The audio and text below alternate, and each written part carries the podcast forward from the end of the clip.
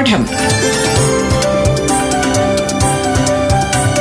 വിദ്യാ കൈരളിക്ക് ഒരു മാതൃകാ പഠനമുറി. പാഠം.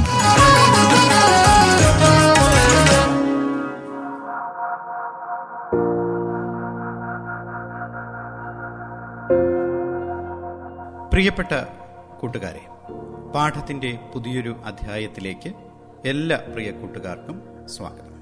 പ്രപഞ്ചത്തെക്കുറിച്ചും പ്രപഞ്ചത്തിലെ ജീവന്റെ സാന്നിധ്യത്തെക്കുറിച്ചുമുള്ള ശാസ്ത്ര കൗതുകങ്ങളെക്കുറിച്ചാണ് കഴിഞ്ഞ അധ്യായത്തിൽ പ്രതിപാദിച്ചത്.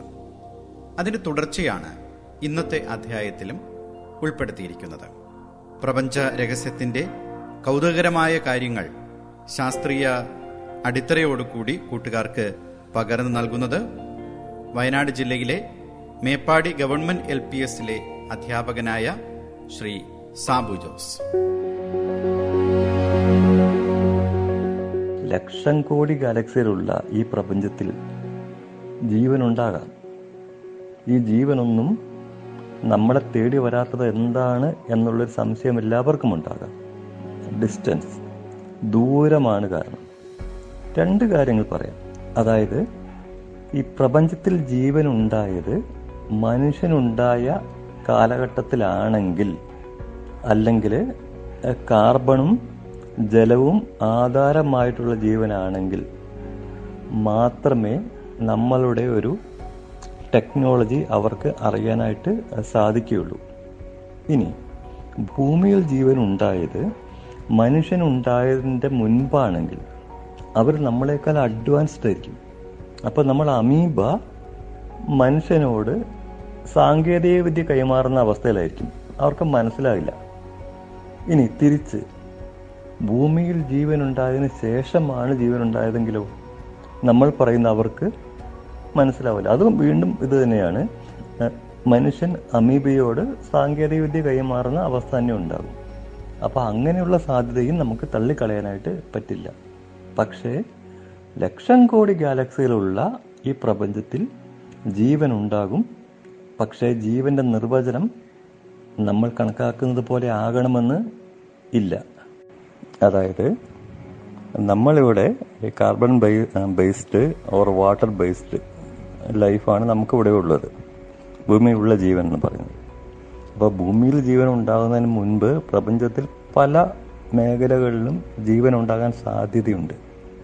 മാത്രമല്ല സൂര്യൻ ഒരു സെക്കൻഡ് ജനറേഷൻ സ്റ്റാറാണ് അപ്പോൾ അതുകൊണ്ട് തന്നെ അതിന് മുൻപ് അതായത് പ്രപഞ്ചത്തിൽ ജീവൻ ഉണ്ടായത് ഏകദേശം തൊള്ളായിരത്തി അൻപത് കോടി വർഷങ്ങൾക്ക് മുമ്പാണെന്നാണ് പറയുന്നത്.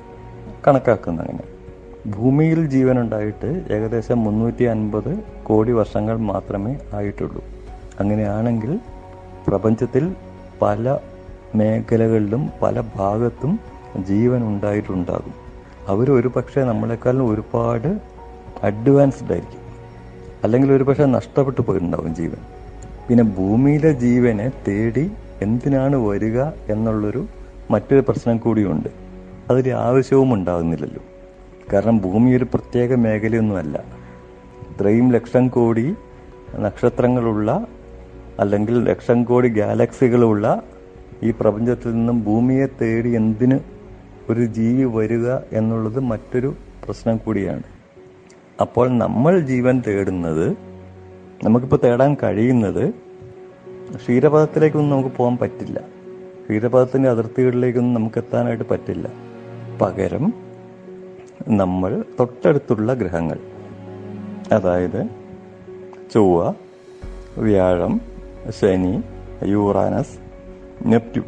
ഇത്തരം ഗ്രഹങ്ങളുടെ ഗ്രഹങ്ങളിൽ ജീവനുണ്ടോ? അല്ലെങ്കിൽ അവയുടെ ഉപഗ്രഹങ്ങളിൽ ജീവനുണ്ടോ എന്ന് ചിന്തിക്കുകയാണ് നമ്മൾ ചെയ്യുന്നത്. മാത്രമല്ല നമ്മൾ ജീവന്റെ നിർവചനത്തിന് അങ്ങനെയൊന്നും പറയാനായിട്ട് പറ്റില്ല. ഉദാഹരണത്തിന് മഴ പെയ്യുന്നു എന്ന് വിചാരിക്കുക. ഭൂമിയിൽ എങ്ങനെയാണ് മഴ പെയ്യുന്നത്? എച്ച് ടു ഒ എന്ന് പറഞ്ഞ സംഭവം എച്ച് ടു ഒ ഹൈഡ്രജനും ഓക്സിജനും കൂടെയാണ് അതെല്ലായിടത്തും അങ്ങനെ ആയിരിക്കില്ല മഴ പെയ്യുന്നത്. ശുക്രനിൽ മഴ പെയ്യുന്നത് എങ്ങനെയാണ്? ശുക്രനിൽ മഴ പെയ്യുന്നത് സൾഫ്യൂറിക് ആസിഡാണ് കാരണം ശുക്രന്റെ അന്തരീക്ഷത്തിൽ സൾഫറുണ്ട് അപ്പോൾ സൾഫ്യൂറിക് ആസിഡാണ് അവിടെ മഴ പെയ്യുന്നത്. ഇനി മറ്റു ഗ്രഹങ്ങളിലേക്ക് നമുക്ക് പോയി നോക്കാം. യുറാനസിന്റെ അന്തരീക്ഷത്തിലേക്ക് മഴ പെയ്യുന്നത് അന്തരീക്ഷത്തിൽ കാർബൺ ആണുള്ളത്. അപ്പോൾ അവിടെ മഴയായിട്ട് പെയ്യുന്നത് ഡയമണ്ട്സ് ആണ്. ഡയമണ്ട്സ് ആണ് മഴ പെയ്യുന്നത്.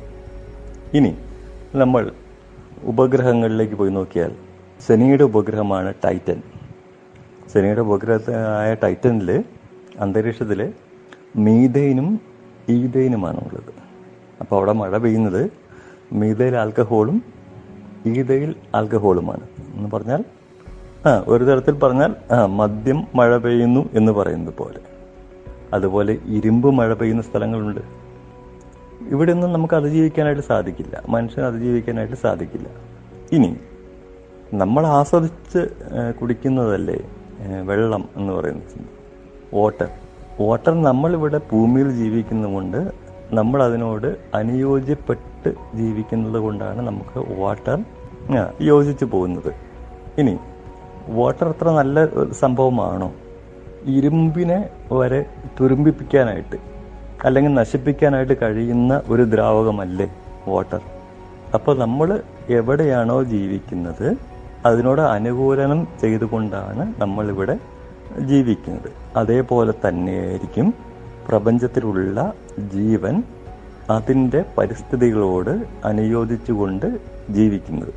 നമുക്കൊരിക്കലും ഒരു പക്ഷേ അവിടെ പോകാനായിട്ട് അല്ലെങ്കിൽ അവിടെ എത്തിച്ചേർന്നാൽ പോലും നമുക്കവിടെ ജീവിക്കാനായിട്ട് സാധ്യമാകുമെന്ന് വരില്ല. ഇരുമ്പ് മഴ പെയ്യുന്ന സ്ഥലത്ത് ഡയമണ്ട്സ് മഴ പെയ്യുന്ന സ്ഥലത്ത് മദ്യം മഴ പെയ്യുന്ന സ്ഥലത്ത് നമുക്കൊരിക്കലും ജീവിക്കാനായിട്ട് സാധിക്കില്ല. തിരിച്ചവർക്കും തിരിച്ചവർക്കും ഈ പറയുന്ന ഏലിയൻ ഏലിയൻ എന്ന് ഞാൻ പറയാം അന്യഗ്രഹ ജീവികൾ അവർക്കും ഈ വാട്ടർ മഴ പെയ്യുന്ന സ്ഥലത്ത് ജീവിക്കാനായിട്ട് സാധിക്കുമെന്ന് തോന്നുന്നില്ല. അപ്പോൾ അത്തരമൊരു ഗ്രഹാന്തര യാത്രകൾ മനുഷ്യന്റെ കാലഘട്ടത്തിൽ സാധിക്കുമെന്ന് തോന്നുന്നില്ല. പരമാവധി നമ്മൾ ചൊവ്വയിലേക്കോ ഈ ചൊവ്വയിൽ പോലും നമുക്ക് അത്ര എത്തിപ്പെടാനായിട്ട് കഴിയുമെന്ന് തോന്നുന്നില്ല. കാരണം എന്ന് പറഞ്ഞാൽ ഭൂമിയോട് അടുത്ത് നിൽക്കുമ്പോൾ ഏഴര കോടി കിലോമീറ്ററും ഭൂമിയിൽ നിന്ന് അകന്നു നിൽക്കുമ്പോൾ നാൽപ്പത് കോടി കിലോമീറ്ററുമാണ് ചൊവ്വയിലേക്കുള്ള ദൂരം. അത്തരം ദൂരമൊന്നും മനുഷ്യനെ പോലെയുള്ള ഒരു ജീവിക്ക് ഏകാന്തതയിൽ യാത്ര ചെയ്യാനായിട്ട് കഴിയുമെന്ന് കരുതുന്നില്ല. മൂന്ന് മൂന്ന് മൂന്നര ദിവസം മാത്രം ആണ് ചന്ദ്രനിലേക്കുള്ള നമ്മൾ യാത്ര ചെയ്യാൻ ദൂരം. അതുപോലും മനുഷ്യൻ അതിജീവിക്കുന്നത് വലിയ വലിയ ബുദ്ധിമുട്ടുകൾ നേരിട്ടുകൊണ്ടാണ്. ചൊവ്വയിലേക്കുള്ള നാൽപ്പത്തൊന്ന് കോടി കിലോമീറ്ററും ഏഴര കോടി കിലോമീറ്ററും എന്ന് പറയുന്ന ദൂരമൊന്നും മനുഷ്യന് അതിജീവിക്കാൻ കഴിയുമെന്ന് തോന്നുന്നില്ല. പക്ഷേ ഭാവിയിലെ ഒരു സാങ്കേതികവിദ്യ വളരെ വേഗത്തിൽ മനുഷ്യനെ ചൊവ്വയിലെത്തിക്കാൻ സാധിക്കുമെങ്കിൽ മനുഷ്യൻ അവിടെ എത്തുകയും ചെയ്യും. പാഠം. വിദ്യാ കൈരളിക്ക് ഒരു മാതൃകാ പഠനമുറി. പാഠം ഒരിടവേളയ്ക്ക് ശേഷം തുടരും.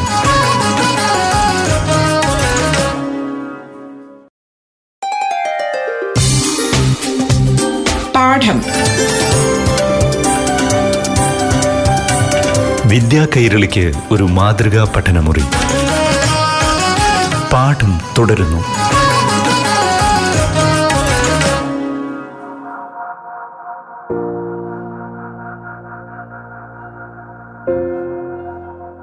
പാഠത്തിന്റെ ഇന്നത്തെ അധ്യായം തുടരുകയാണ്. നമ്മുടെ പ്രപഞ്ചത്തിലെ ശാസ്ത്ര കൗതുകങ്ങളെക്കുറിച്ചാണ് പറഞ്ഞു വന്നത്. നമ്മളെപ്പോഴും കേൾക്കാറുള്ള ഒരു വാക്കാണ് ലോകാവസാനം. ലോകാവസാനം എന്നതുകൊണ്ട് എന്താണ് അർത്ഥമാക്കുന്നത്? ലോകാവസാനം എന്ന് പറയുന്നതിന്റെ ശാസ്ത്രീയ നിഗമനങ്ങൾ എന്താണ്? ഇതേക്കുറിച്ചാണ് ഇനി വിശദീകരിക്കുന്നത്. അറിവുകൾ പങ്കുവയ്ക്കാനായി ഇന്ന് കൂട്ടുകാർക്കൊപ്പമുള്ളത് Wayanad Meppadi government L P എസിലെ അധ്യാപകൻ ശ്രീ സാബു ജോസ്. ശാസ്ത്രീയമായിട്ട് എന്താണ് ലോകാവസാനം എന്ന് നമുക്ക് പരിശോധിക്കാൻ പറ്റും. നമുക്ക് ഈ ലളിതമായി ഇങ്ങനെ പറയാം. നിങ്ങൾ മരിക്കുന്നത് കൂടിയിട്ട് നിങ്ങളുടെ ലോകം അവസാനിക്കുന്നു. ഇതൊരു ഏറ്റവും ചെറിയ ലോജിക്കാണ് അതിലപ്പുറത്തേക്കില്ല. നിങ്ങൾ എന്ന് മരിക്കുന്നു അതോടെ നിങ്ങളുടെ ലോകം അവസാനിക്കുന്നു. രണ്ടാമത്തെ കാര്യം എന്ന് ഭൂമി നശിച്ചു പോകുന്നു അന്ന് ലോകം അവസാനിക്കുന്നു. അതിന്റെ സാധ്യത എന്ന് പറഞ്ഞിട്ടുണ്ടെങ്കിൽ ഇങ്ങനെയാണ്. എന്ന് പറഞ്ഞാൽ സൂര്യൻ ഒരു ഒരു മഞ്ഞ നക്ഷത്രം എന്ന് പറയാൻ പറ്റും. ഇന്ന് മഞ്ഞ നക്ഷത്രം എന്ന് പറയാൻ കാരണം സൂര്യന്റെ ഒരു ആയുസ് സൂര്യനെ പോലെയുള്ള ഒരു മെയിൻ സീക്വൻസ് മുഖ്യധാര ശ്രേണിയിൽപ്പെട്ട നക്ഷത്രത്തിന്റെ ആയുസ് നമ്മൾ കണക്കാക്കിയിരിക്കുന്നത് ഏകദേശം ആയിരം കോടി വർഷമാണ്. അപ്പോൾ സൂര്യന്റെ ഒരു സൂര്യന്റെ ഒരു ബർത്ത് ടൈമിൽ സൂര്യന്റെ നിറം മഞ്ഞ നിറമല്ലായിരുന്നു. അതൊരു വയലറ്റ് നിറം പിന്നീട് വെള്ള നിറം അങ്ങനെ നിറം മാറി വരുവാണ്. എന്ന് പറഞ്ഞാൽ ഈ ഒരു മധ്യവയസ്കനായ നക്ഷത്രമാണ് സൂര്യൻ. അതാണ് മഞ്ഞ നിറത്തിലുള്ള നക്ഷത്രം എന്ന് പറയുന്നത്. എന്ന് പറഞ്ഞാൽ ഏകദേശം അഞ്ഞൂറ് കോടി വർഷങ്ങൾ ആയിട്ടുണ്ടെന്നാണ് കണക്കാക്കുന്നത്. മാത്രമല്ല സൂര്യനിലുള്ള ഈ പറയുന്ന മൂലകങ്ങളുടെ അവയുടെ ന്യൂക്ലിയർ ഫ്യൂഷന്റെ ഒരു തോത് പരിഗണിച്ചും നമുക്കിത് മനസ്സിലാക്കാൻ സാധിക്കും. സൂര്യൻ എന്ന് പറയുന്നത് ഒരു പകുതി വയസ്സായ നക്ഷത്രമാണെന്നാണ്. ഞാൻ നേരത്തെ പറഞ്ഞ പോലെ തന്നെ സൂര്യനെ ഒരു മഞ്ഞ നക്ഷത്രമാണെന്ന് പറയാൻ കാരണം അതിന്റെ പ്രായത്തിന്റെ പകുതിയായി. എന്ന് പറഞ്ഞിട്ടുണ്ടെങ്കിൽ ഇനി ഒരു അഞ്ഞൂറ് കോടി വർഷം കൂടി സൂര്യന് ജീവിക്കാനായിട്ട് സാധിക്കുമെന്നാണ് കരുതുന്നത്. അപ്പോൾ ഈ അഞ്ഞൂറ് കോടി വർഷവും നമുക്ക് കാണാൻ സാധിക്കില്ല. നമുക്കിനി ഒരു മുന്നൂറ്റി അൻപത് കോടി വർഷത്തോളം എങ്കിലും സൂര്യനെ ഈ രീതിയിൽ കാണാൻ പറ്റും. അതോട് കൂടിയിട്ട് സൂര്യന്റെ ഉള്ളിലുള്ള ഈ ഇന്ധനങ്ങൾ ന്യൂക്ലിയർ ഫ്യൂഷന് സഹായിക്കുന്ന ഹൈഡ്രജൻ ഹീലിയം. അതായത് ഹൈഡ്രജൻ ഹീലിയമായി മാറുന്ന പ്രവർത്തനമാണ് ഇവിടെ ന്യൂക്ലിയർ ഫ്യൂഷൻ എന്ന് പറയുന്നത്. അതായത് ഹൈഡ്രജൻ ഇന്ധനമെല്ലാം ഹീലിയമായി മാറിക്കഴിയും.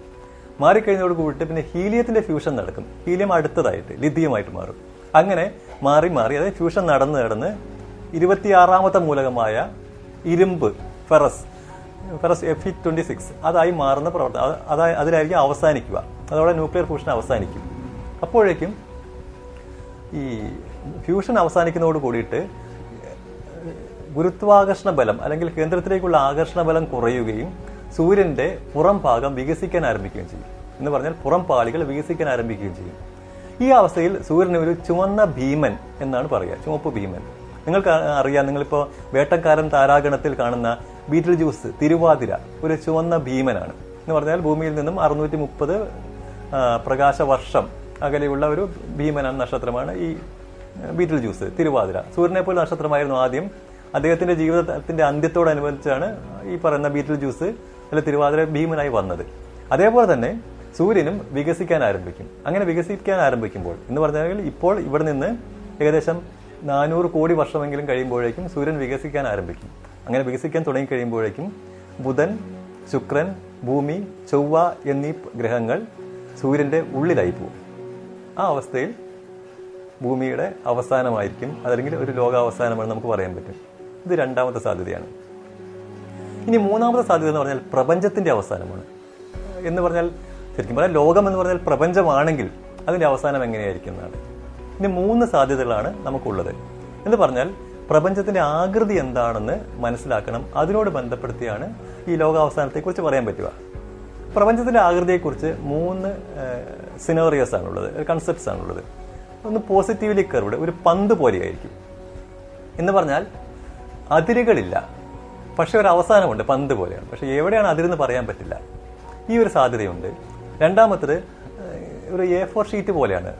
ഫ്ലാറ്റ് യൂണിവേഴ്സ് പരന്ന പ്രപഞ്ചമാണ്. മൂന്നാമത്തത് ഒരു കുതിര ജീനി പോലെയാണ് അല്ലെങ്കിൽ ഒരു ഓപ്പൺ യൂണിവേഴ്സ് അല്ലെങ്കിൽ ഒരു പരാബോള പോലെയാണെന്ന് പറയാൻ പറ്റും.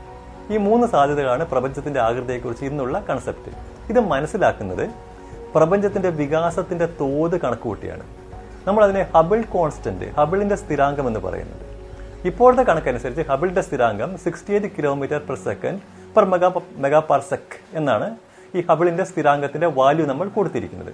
ഇനി ഈ പ്രപഞ്ചത്തിന്റെ അന്ത്യത്തെക്കുറിച്ച് പറയാം. എന്ന് പറഞ്ഞാൽ പ്രപഞ്ചത്തിന്റെ ആകൃതി പോസിറ്റീവ്ലി കർവ്ഡ് അതായത് പന്ത് പോലെയാണെങ്കിൽ അതിന്റെ അർത്ഥം പ്രപഞ്ചം വികസിച്ചുകൊണ്ടിരിക്കും ഒരു ഘട്ടം എത്തിക്കഴിയുമ്പോൾ വികാസ നിരക്ക് കുറഞ്ഞു കുറഞ്ഞു വരും. പിന്നീട് വികാസം അവസാനിക്കും. അപ്പോഴേക്കും മാസ് ദ്രവ്യം ആധിപത്യം നേടും. ദ്രവ്യം ആധിപത്യം നേടുക എന്ന് പറഞ്ഞിട്ടുണ്ടെങ്കിൽ ഗ്രാവിറ്റേഷണൽ പുൾ ഗുരുത്വാകർഷണ വലിവ് വർദ്ധിക്കുമെന്നാണ് അതിന്റെ അർത്ഥം പ്രപഞ്ചം ഷ്രിങ്ക് ചെയ്യാൻ തുടങ്ങും ചുരുങ്ങാൻ തുടങ്ങും. ചുരുങ്ങാൻ തുടങ്ങുക എന്ന് പറഞ്ഞാൽ എത്ര വേഗത്തിലാണോ പ്രപഞ്ചം വികസിച്ചുകൊണ്ടിരുന്നത്. പ്രപഞ്ചത്തിന്റെ വികാസത്തിന്റെ വേഗത ഞാൻ പറഞ്ഞു അറുപത്തെട്ട് കിലോമീറ്റർ പെർ സെക്കൻഡ് പെർ മെഗാസ പെർ സെക്കൻഡ് ഇപ്പോൾ കിട്ടിയ വിവരമാണ്. ഏറ്റവും പുതിയ ഡാറ്റയാണ് നമ്മൾ പറഞ്ഞത്. പ്ലാങ്ക് ടെലസ്കോപ്പാണ് ഇത് കണ്ടെത്തിയത്. അപ്പോൾ ഇതേ വേഗതയിൽ പ്രപഞ്ചം പിന്നിലേക്ക് സഞ്ചരിക്കാൻ തുടങ്ങും. പിന്നിലേക്ക് സഞ്ചരിക്കാൻ തുടങ്ങുക എന്ന് പറഞ്ഞാൽ എന്താണോ പ്രപഞ്ചത്തിന്റെ തുടക്കത്തിന് കാരണമായത്? I mean the big bang ആ ബിഗ് ബാങ്കിന്റെ നേരെ ഓപ്പോസിറ്റായ പ്രതിഭാസമായ ബിഗ് ക്രഞ്ച് മഹാ സങ്കോചം സംഭവിക്കും. എന്ന് പറഞ്ഞാൽ വീണ്ടും പ്രപഞ്ചം ഒരു സിംഗുലർ ആയിട്ട് സിംഗുലാരിറ്റി ആയിട്ട് അവസാനിക്കും. വീണ്ടും എന്താ സംഭവിക്കുക? മറ്റൊരു ബിഗ് ബാങ്കിന് ശേഷം പ്രപഞ്ചം വീണ്ടും വികസിക്കാൻ ആരംഭിക്കും. എന്ന് പറഞ്ഞാൽ ഒരു ചാക്രിക പ്രപഞ്ചം എന്നൊരു സാധ്യതയുണ്ട്. അതൊരു സാധ്യതയാണ്. ഇതാണ് പ്രപഞ്ചത്തിന്റെ ഒരു അവസാനം.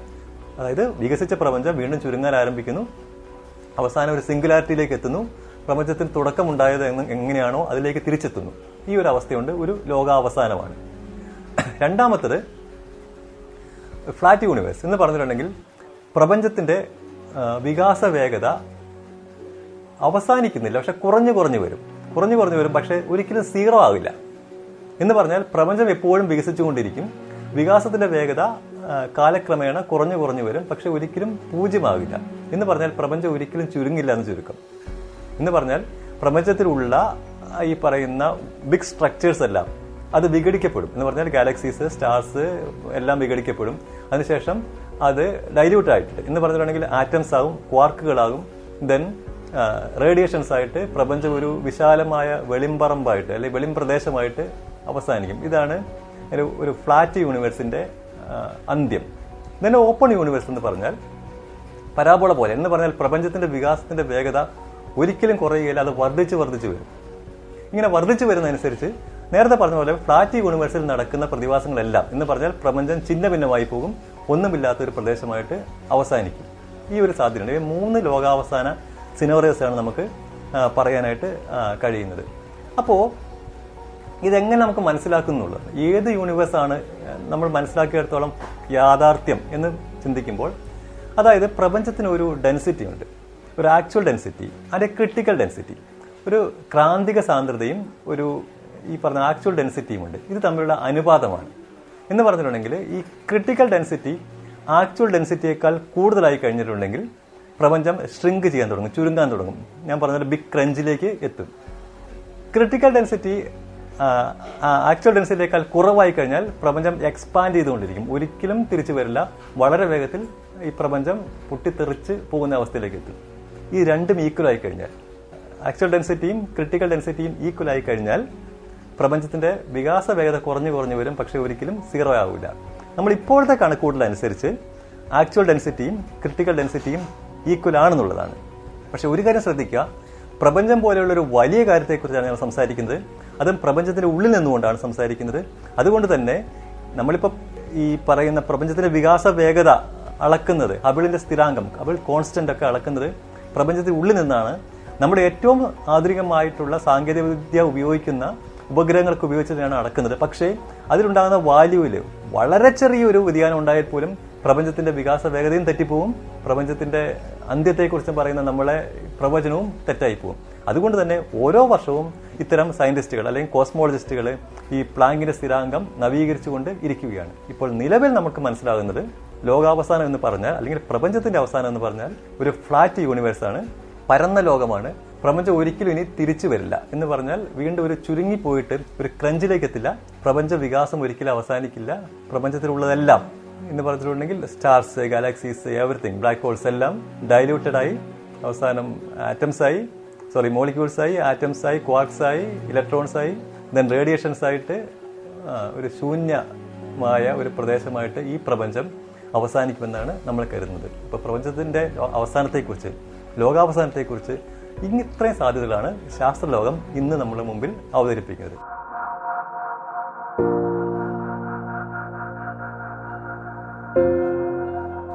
ഇന്നത്തെ അധ്യായം കൂട്ടുകാർക്ക് ഏറെ പ്രയോജനപ്രദമായി എന്ന് കരുതട്ടെ. ഇനിയും ഇതുപോലുള്ള ശാസ്ത്രീയമായ രസകരമായ കാര്യങ്ങൾ അടുത്ത അധ്യായത്തിനും ഉൾപ്പെടുത്താം. കൂട്ടുകാർക്കൊപ്പം ഇന്നുണ്ടായിരുന്നത് Wayanad Meppadi government L P എസിലെ അധ്യാപകനായ സാബു ജോസ്. ഇന്നത്തെ പാഠത്തിന്റെ ഈ അധ്യായം ഇവിടെ പൂർണമാവുകയാണ്. എല്ലാ കൂട്ടുകാർക്കും നന്ദി നമസ്കാരം. പാഠം. വിദ്യാ കൈരളിക്ക് ഒരു മാതൃകാ പഠനമുറി. പാഠം